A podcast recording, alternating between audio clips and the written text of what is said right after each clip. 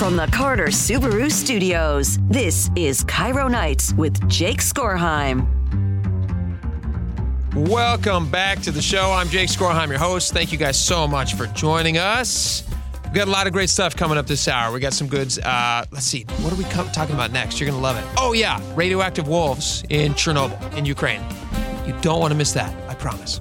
All right. Uh, joining us now for this segment, as always, we have Lisa Brooks. Lisa, welcome. Happy Monday. Happy Monday to you as well. Did you have a nice weekend? It was nice. Did you, uh, how's your little puppy doing? Your new puppy? A lot of Quincy bonding. A lot He's of Quincy. He's the best dog. And I've loved the comments you asked people to determine what kind yeah, of dog put, he was. Yeah, we put some pictures of him on the Facebook page if anybody's interested. Lisa adopted a new dog from Korea.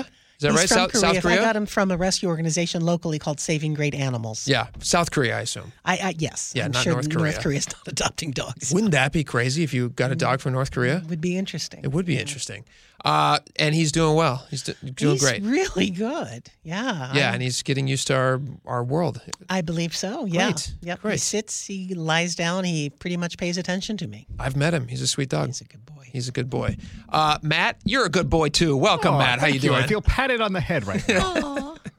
um, all right, so we're going to get to this, but before we get into the news roundup, I'm going to play you the clip that we played for everyone. Lisa, I'm going to give you a chance to listen to this. Okay. You're going to get a chance to guess, just like all of our listeners did, on the text line, eight eight eight, nine seven three, five four seven six. Here you go. Good luck. And I know you're going to get it immediately. You ready? Ready.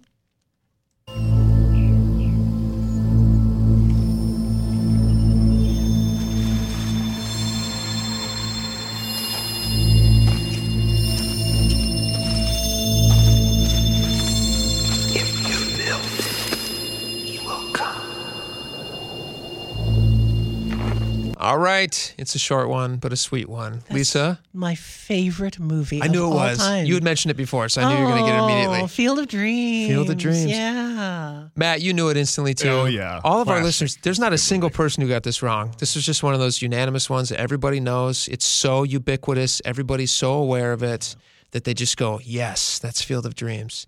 Now, is there a single person out there? There actually is. Somebody texted me. They said, they yuck, I hate this movie, which is...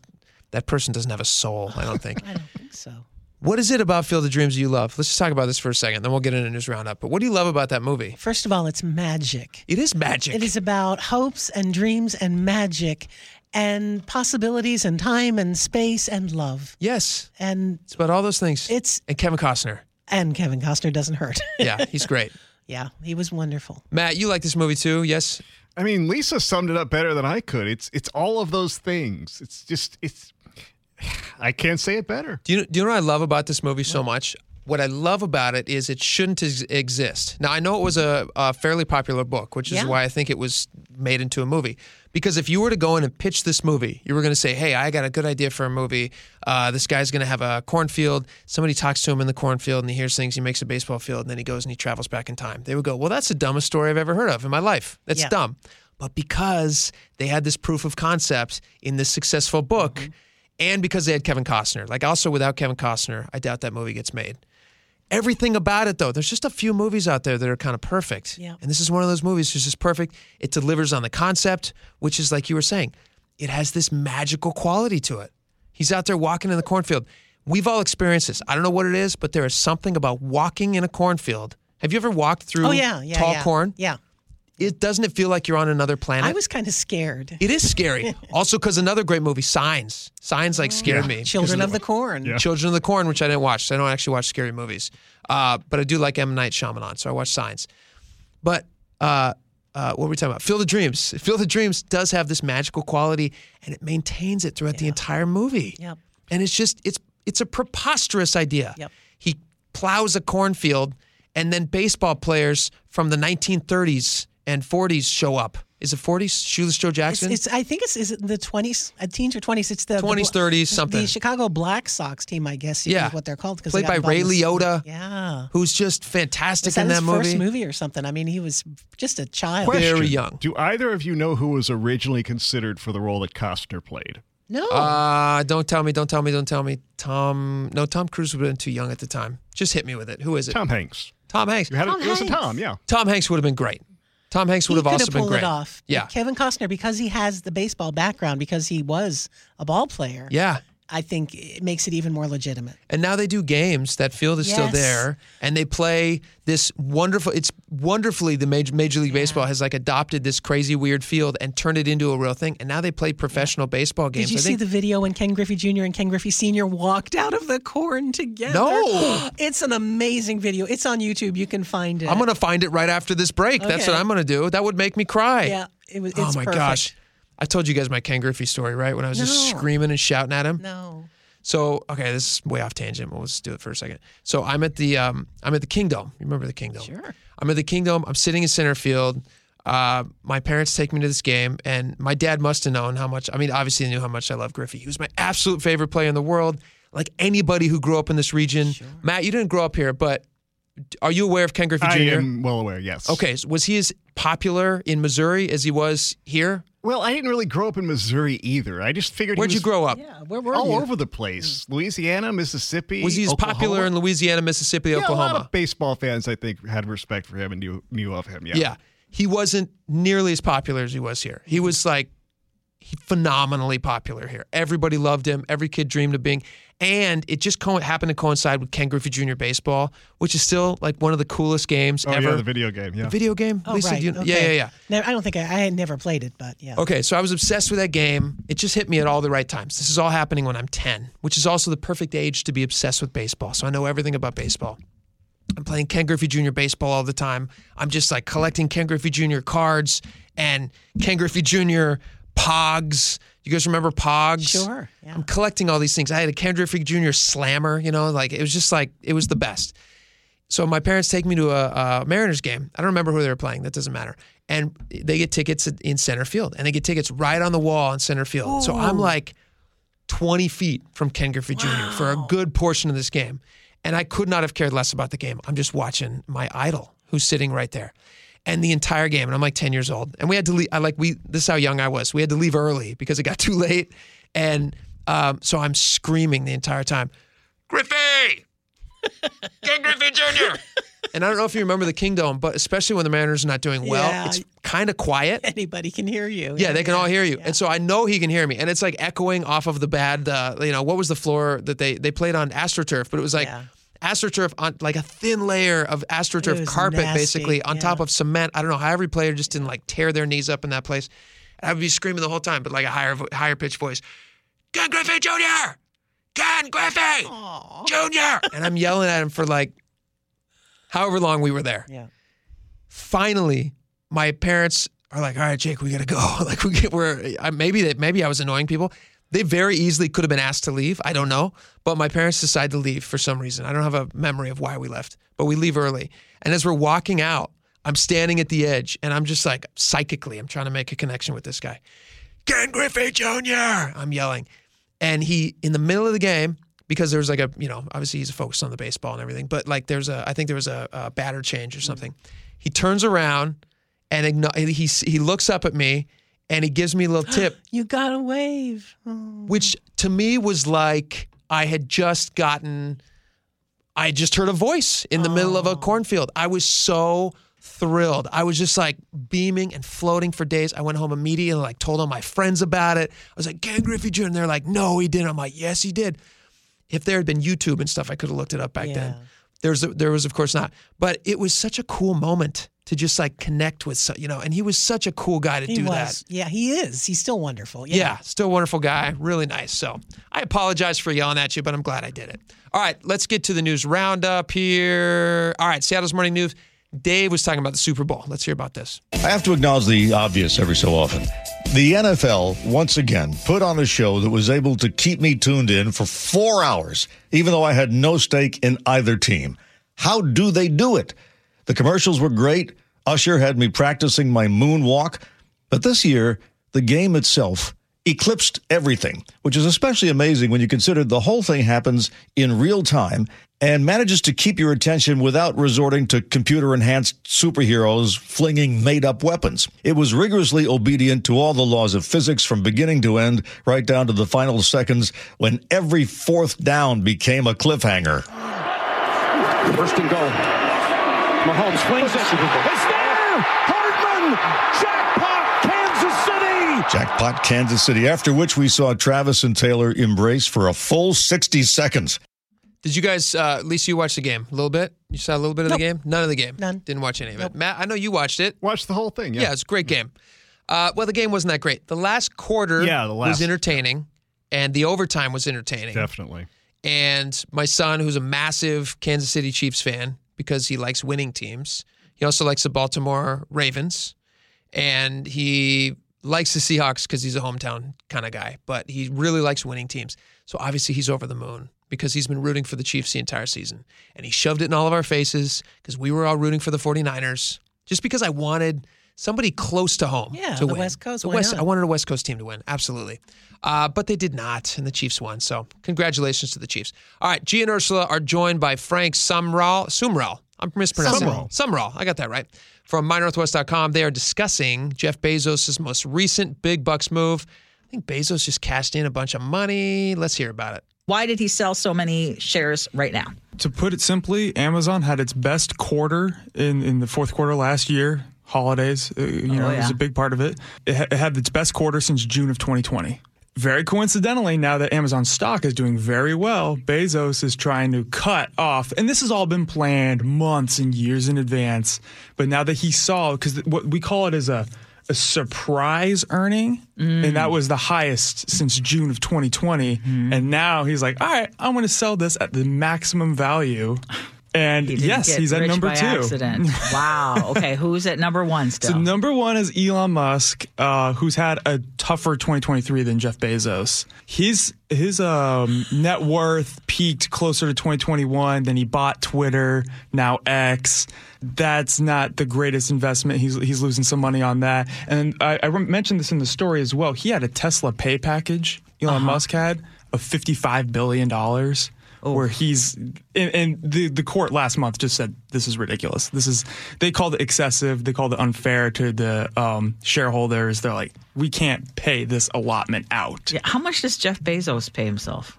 We know. Great question. He his net worth. I mean, went up. I don't know what his actual salary is. Yeah, yeah, yeah. But his net worth went up a couple, a couple billion. You know, but the thing is, like these guys, they lose a billion dollars in a day. Yeah, they don't care about billions of dollars. They make so much money. Yeah. Good for them. Good for them. You know, good for Amazon whatever. for doing well. Whatever. It's all silly money. It's all fake money.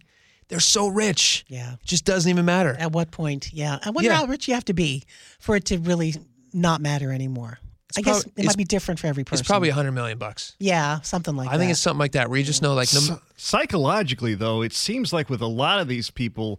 The more you get, the tighter you hold on to it because the stakes get higher and you want to keep winning the game. So you see these people, you're like, you have more than you could ever spend in your lifetime. And they're like, yeah, but I'm really worried because everything is hyper magnified. Well, it, it's, it's an illness almost. Well, he just got rid of a bunch of stocks. So he just got more money. So he kind of let go of something. And, and Bill Gates is kind of opposite. He fully expects to get rid of most of his fortune in his lifetime. A lot, a lot of these guys have made that pledge. Yeah. A lot of um, them have Buffett said. Buffett did too as right. well. Warren and, Buffett uh, said he's going to. Bezos' ex is, although right? she gets McKinsey. almost earns it back faster than she can donate it. Great, because she'll awesome. keep giving it away. A lot of yeah. great organizations are benefiting. It's just it's mind blowing to, to see how much that compounds, though. It really it just blows my mind. It's to think good about gig. It. It's good gig if you can get it. Yeah, it's a lot of money. Uh, oh, that'd be nice. All right, Jack and Spike, we're talking about Washington's homegrown cannabis bill. Doesn't make it to a vote. Let's hear about this. What I'm saying is, Guy, is that is that the idea that a group of random people out there can determine whether or not I can grow a plant in my backyard or not, that is, I think, something that everybody should find to be obscene. I'm with and you. The fact that this wasn't even put forward to be voted on, right? Now, I don't personally smoke any marijuana whatsoever. I go crazy when I smoke marijuana, so I stay away from it. But it's a plant. People use it for all kinds of things other than just growing the actual flowers. Uh, people, you can use hemp for all kinds of stuff. Mm-hmm. You can use the oils for all kinds of stuff. I just don't understand why we have this bizarre bureaucratic process that gets in the way. If you want to grow tomato plants in your backyard, nobody bats an eye. The second you want to grow Uh, a little Cheech and Chong in your backyard, all of a sudden it's got to go to subcommittee and then committee. It's got to be H B twenty-one ninety-four, whatever it might be. It's exceptionally annoying, especially since this is a Class C felony, five years in prison and ten thousand dollars in fines. this is why I, I am so adamantly against this kind of government, right? This kind of overreach. Yeah, and I, and I would apologize for derailing you because that's my my understanding of you. Let's talk about me. Is you're you're against bad government. This is bad government, right? And I'm, I'm, I'm with you there. Yeah, you know, I, want, I don't want anybody to say you're. This is bad radio hosting. I didn't actually listen to that clip, so I can't comment on it. But I was reading the text line while they were talking about whatever they were talking about. And uh, Doug from from Puyallup said Lisa and Matt are the unsung heroes of the show. So you guys should feel pretty nice about that. Thank you, Doug, for your nice from Doug. Taste. Can we yeah. sing now? yeah, you may sing. You may. Yeah, go no, ahead. No, no, that's okay. All right, uh, let's get to John and Sherry. Finnish Airways is weighing passengers. This seems risky. Why are they doing it, though? That's the question. Finnish Airways has begun weighing this passengers. This is a story that is getting so much attention online. It sparked some debate right here on the set with that question, should airlines be weighing passengers? And this morning here, we go to the experts for answers, and it turns out the explanation oh, the has to do with safety. This morning, oh. the Scandinavian airline no. Finnair inviting passengers to be weighed in along with their carry-on baggage. The airline says the goal is to collect anonymous data on average weight of passengers with their hand luggage for the purpose of aircraft balance and performance calculations that are needed for the safe operation of flights. So far, six hundred passengers have volunteered for the survey. Airlines use an average uh, for male and for female and for summer and for winter, and you need to correct those every now and then, especially if the population has gotten a bit more. Who just, who's that? You that's said, John Nance. Oh, that's he's John an aviation Nance. Expert. He comes on all the time. Yeah, KIRO, he, doesn't he? Yeah. Yeah, he's a good guy. Or pudgy. It turns out the airline has been doing this since twenty eighteen, and it's completely voluntary. It's not uncommon for some international airlines to do weight surveys every few years required by their governing bodies. Every five years, you figure the population changes a little in weight, and that's why these tests are needed. And Finnair is not alone. Air New Zealand weighed more than ten thousand passengers last June. Air New Zealand calling the survey essential to the safe and efficient operation of the aircraft, and that the pilot needs to know the weight and balance of a loaded plane before takeoff. And yeah. Korean Air did it in the fall, saying collecting this data was crucial for the safety of flight operations. Do you guys think, I I find it hard to believe that every airline is just going to have you start standing on a scale every time you get, I mean, I guess they weigh your bags now, which is something they didn't used to do. They also measure the size of your bags. Like, have you guys ever put your bags, oh yeah. have you oh, ever yeah. shown up to the gate and not checked a bag and they shove it into that oh, little box right. to make sure it yep. fits? Yep. You know what the trick is? Jason Rance was telling me about this. Mm-hmm. If you ever don't want to check on a bag and you want to pay for it, he said, just hold on to your bag, even though it's too big. You know it's too big. When you get to that door and they say, we're going to check this for you, there's some legalese or something he was telling me that they'll just give it. They'll just give you the free thing. If you were to check it in back at the at the at the uh, you'd attendant, have pay, you'd yeah. have to pay like fifty bucks a bag or whatever it is. Yeah. So it's kind of a, a little bit of a hack. Do you think people are going to accept this if they start weighing people at the gate? No, I don't think that people are going to accept that, and I don't know exactly. It sounds like they're collecting data in short bursts. If it becomes routine, I yeah. think that's a problem. Yeah. But they I do can, need the information to figure out how to balance. I was going to say, like, but I, but I also understand why an airline would want this. Yeah, yeah. I'm surprised this is not something that they just can ask for anonymously on a ticket. Like, if somebody buys a ticket and they say, like, well, what is your weight? And because I, the plane, they need to know what the payload is of those airlines. Well, of they've those got planes. They've got estimates. I mean, they're not doing that right now, are they? Is that what Fin Finnair? No, no, no. Is doing? I'm saying oh. this. This maybe this would be oh. a good alternative to having somebody stand on well, a, how on a Weight Watchers. Well, how would they verify that? Like, that's just somebody telling you what their weight is. They could. Well, they're not. I mean, like, give or take. It. Yeah. Just like add ten pounds when everybody tells just you, and that's ten? What they're going to. Yeah. What, what's on your driver's license? Add twenty-five pounds when anybody tells you, and that's what their correct weight is. Uh, so yeah, I just think that the, the having somebody weigh at the gate is yeah. silly. They could hire, maybe they could hire like a uh, weight guesser at like a circus oh, or something. Bring someone like from, from the carnival, bring a carnival make a game person out of it, in, and then just have them eyeball them like a Secret Service guy standing in the background, and then he just goes, he goes one seventy-five. Just pretty walks through. You know, that's not a bad idea. And then nobody gets offended. Like, nobody wants to. I hate taking my shoes off at the airport because, God forbid, my yeah. feet have gotten hot and right. I end up having like a sweaty foot thing there. Like, that's my, I hate it. I absolutely hate it. So I don't like to do that. So what I do is I bring fresh socks Smart. and I change into them right before I go through do the air. Do you really? No, I'm oh, kidding. God. Okay. What, am I a psycho? No, that's weird. Strangely, I would have believed it. No, I don't do that. I should have just kept going with that. All right. Uh, I'm going to tell you about some radioactive wolves next. You're not going to want to miss it if you are a fan of wolves or radiation. We're going to be right back here on KIRO Nights. You're listening to KIRO Nights with Jake Skorheim. There's a reason Buc-ee's has been around for over... Are we back? Are we still on commercial? Just let me know we're live, Matt. I'm just kidding. Uh, all right, we're back. We're back. All right, uh, welcome back to the show, you guys. We're going to talk about some radioactive wolves in Chernobyl in just a minute. But before we get to that, somebody texted in. I thought this was really funny. I was just telling this story about my massive, massive uh, fan crush on Ken Griffey Junior Like any guy who grew up, any guy or girl, anybody who grew up in this area uh, during the nineteen nineties, late eighties, nineties, knows what I'm talking about. So I just told this story about how I got Ken Griffey Junior to turn around, and he gave me kind of a little heads up, like a little uh, hat tip uh, when I was very young at the game in the Kingdome. Before I left, I was screaming at him the entire time.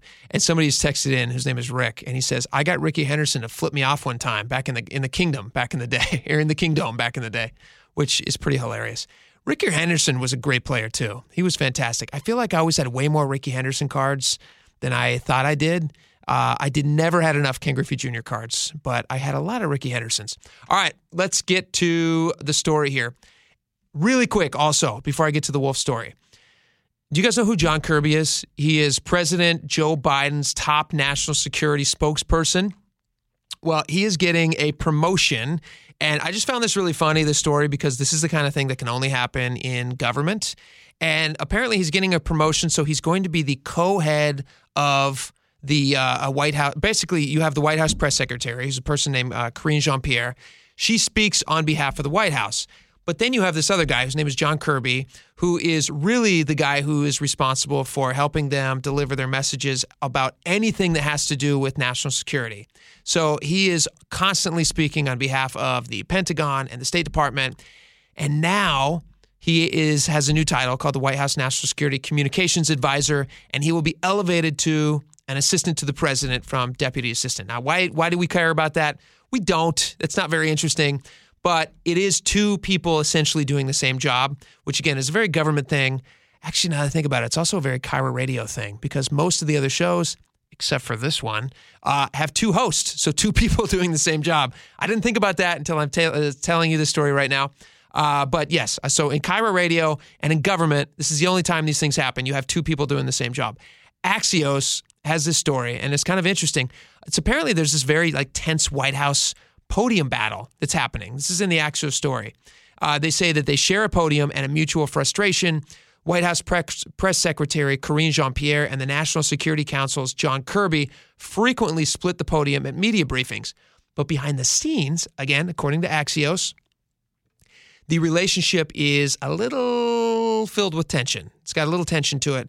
And uh, so why is why are people talking about this, this? So as President Biden is heading into a re-election campaign, his top-ranking spokesmen, spokespeople are now at odds trying to navigate this awkward situation. And what it reminded me of, though, was this clip. This is one that's not from The Office, although there is an Office clip that this would pertain that would pertain to this. But you guys watch Always Sunny in Philadelphia? Just one of those shows that I've watched since I was, I don't know, probably nineteen years old, whenever it first came out. And so I've just watched that show forever. One of the two of the characters, their name are Mac and Charlie, if you've ever seen the show. It's very funny. It's very, very uh, R-rated. So uh, be ready for that if you watch the show. But it is also hilarious and super funny. So Mac and Charlie go to a job interview. And it's there's one posting, there's one job available, but the two of them are there together. And they're trying to get the same job. And it just reminded me of the president and these two people, Karine Jean-Pierre and John Kirby. Enjoy. Official resume of Mac and Charlie. Well, gentlemen, I've never seen two people share a resume before. Well, we thought we'd save paper. You know, go green. Uh, work experience. Patty's Pub Management. Mm-hmm. And duties that include ordering supplies and taking care of business. Mm-hmm. T C O B. Mm-hmm. For several years, I've been in complete charge of pretty much everything in my life. Mm. Pretty much everything. There's certain things that you just can't have control of, sir. You it's name a mailroom gig, and there's only one spot available. Ooh, kind of a package deal. We sort of work as a team. I tell you what, what if we split the pay right down the middle? Mm. You'd be willing to do that? Oh, yeah. This is sort of a health insurance yeah. situation. Well, you drive a hard bargain. Mm. The job is both of yours. Congratulations. I just found it funny. It's very funny. Okay, so this happens. Two people can do the same job in three different uh, in three different professions. You can have Mac and Charlie in the mailroom. You can have uh, K I R O radio hosts on every other show except this one. And you can also have the spokespeople for the White House. They are two people doing the same job. All right, so this is a really interesting story. Uh, I don't know if you guys saw this. Really interesting story. I was fascinated by this. Back in nineteen eighty-six, do you guys remember the Chernobyl power plant that had a breakdown, exploded in Ukraine? Back in nineteen eighty-six, more than one hundred thousand people in Chernobyl, which was a little town uh, whose entire town was around making sure that this uh, nuclear power plant ran. And have you guys ever seen the H B O miniseries about Chernobyl? It's fantastic. It's really gory. Uh, it's got a lot of stuff that's kind of hard to watch. But it is a great kind of insight into the history that happened in that place. And, like, there's a lot of heroes that had to step up and get that power plant, uh, you know, basically make it as safe as they possibly could. So here's what happened. Chernobyl explodes. Uh, the power plant shuts down. All of this radiation leaks everywhere. one hundred thousand people are evacuated because they're trying to escape radiation, which, you know, they know causes cancer and is super deadly, and it's a big part of the show. They abandon the town. It's so creepy. And if you guys ever get a chance, go up online and look at pictures of this. You can go to like Google Images and just look up Chernobyl. People have gotten in there. It's against re- it's against regulations. You actually can't go in there. It's like it's it's the entire city's now abandoned. It's illegal to go there. It's called the Chernobyl Exclusion Zone, the C E Z, and it's this thousand square mile radius thing to keep people out so that they don't get exposed to the radiation. But the pictures from inside Chernobyl are haunting because people left in the middle of the night. It looks like a ghost town. There's meals left on tables. There are children's play areas that just are frightening. It looks like a horror movie set for obvious reasons. But even though humans are gone, they have now found that the wildlife has returned and roam free, roams freely, like throughout this uh, Chernobyl exclusion zone. They don't read signs, I guess. And not just squirrels and birds, but like horses, big animals. Horses are wandering around. And wolves.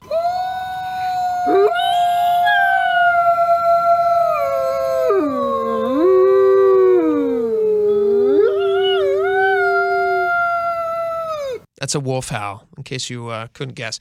Doctor Kara Love, she is an evolutionary biologist. She's an exotoxicologist at Princeton University, and she has been studying how these Chernobyl wolves survive all these generations, like thirty-five years of wolves. I don't know how many generations that are. It's like mice produce really quickly. I don't know how much like quickly wolves are reproducing, but they are reproducing, and they're living in this radioactive area.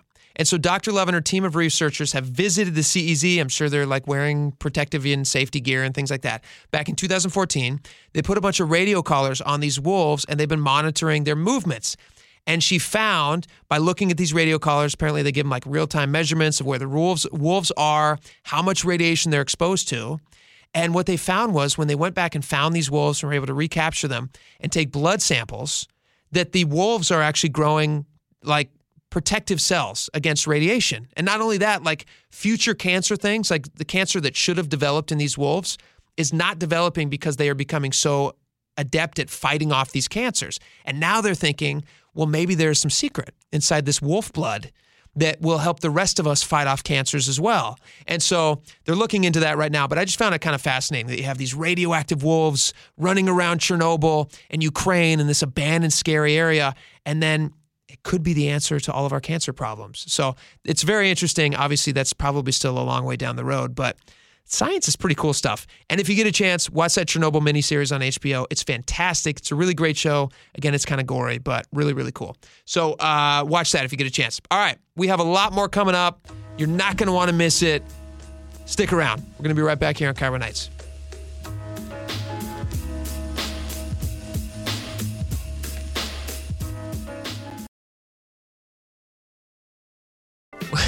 we just uh, our commercials are just like just don't want to quit. They love this show so much. We just can't squeeze them all in, so we try to get them in there.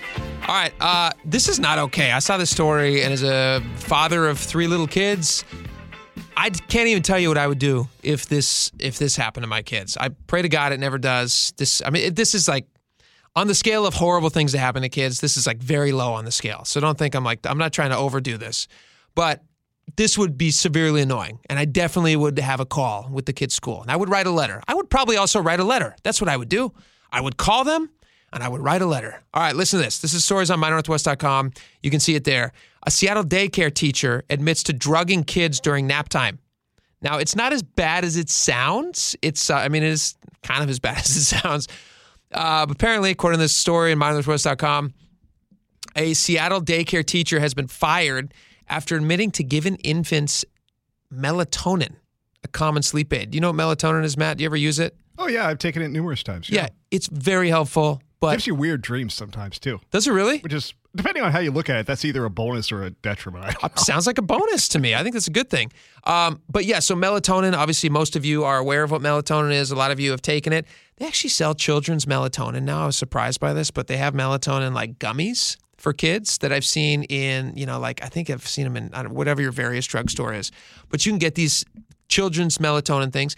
And the the sales pitch for melatonin is they say it's non-habit forming.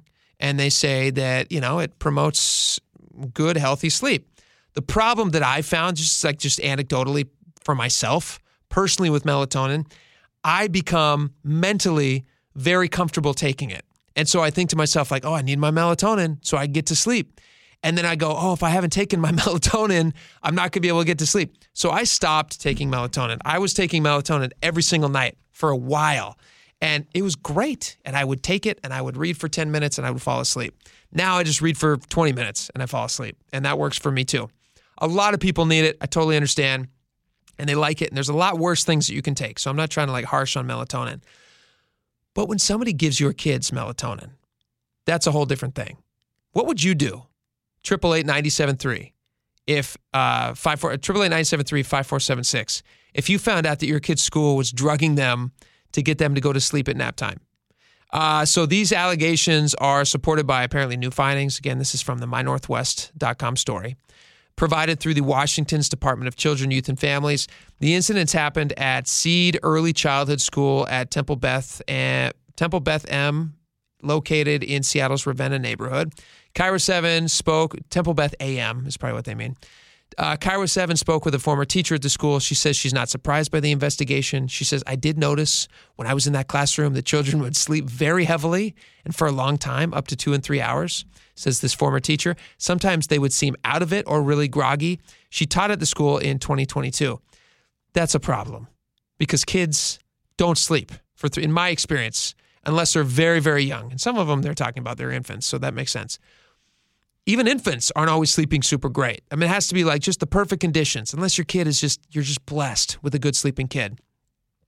KIRO seven reviewed the inspection by the state, which highlights the violations. And the inspection states uh, the subject admitted to administering melatonin to children without written or signed consent from the parent or guardian of children.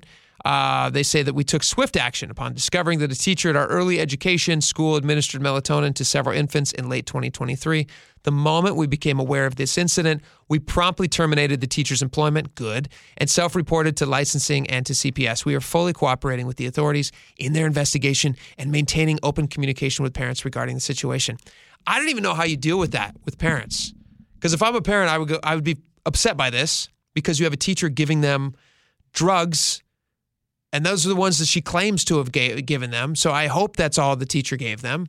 But you're just like the kind of uh, decision-making, the kind of uh, uh, uh, mental process that that person would have gone through to just decide to give these infants melatonin. I would be like, well, what am I paying all this? It's so expensive to send your kids to daycare. So expensive. I would be so upset if they were drugging my kids. I just feel like they should have to be around my loud kids. That's what I think. Um, let's see. Gorman Knudsen. I don't know who this person is. Gorman Knudsen disagrees. She says, I do. Oh, no, this is the former teacher that was there. She says, I do think that there are greater concerns than just this one situation, this just this situation being a one-off.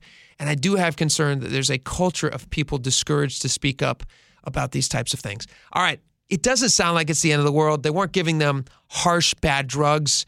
I don't know if this was children's melatonin. I don't know if this was adult melatonin. But just don't give kids drugs that parents don't want them to have. Just don't give kids drugs. Bad idea. All right. Uh, we have a lot more coming up on the show.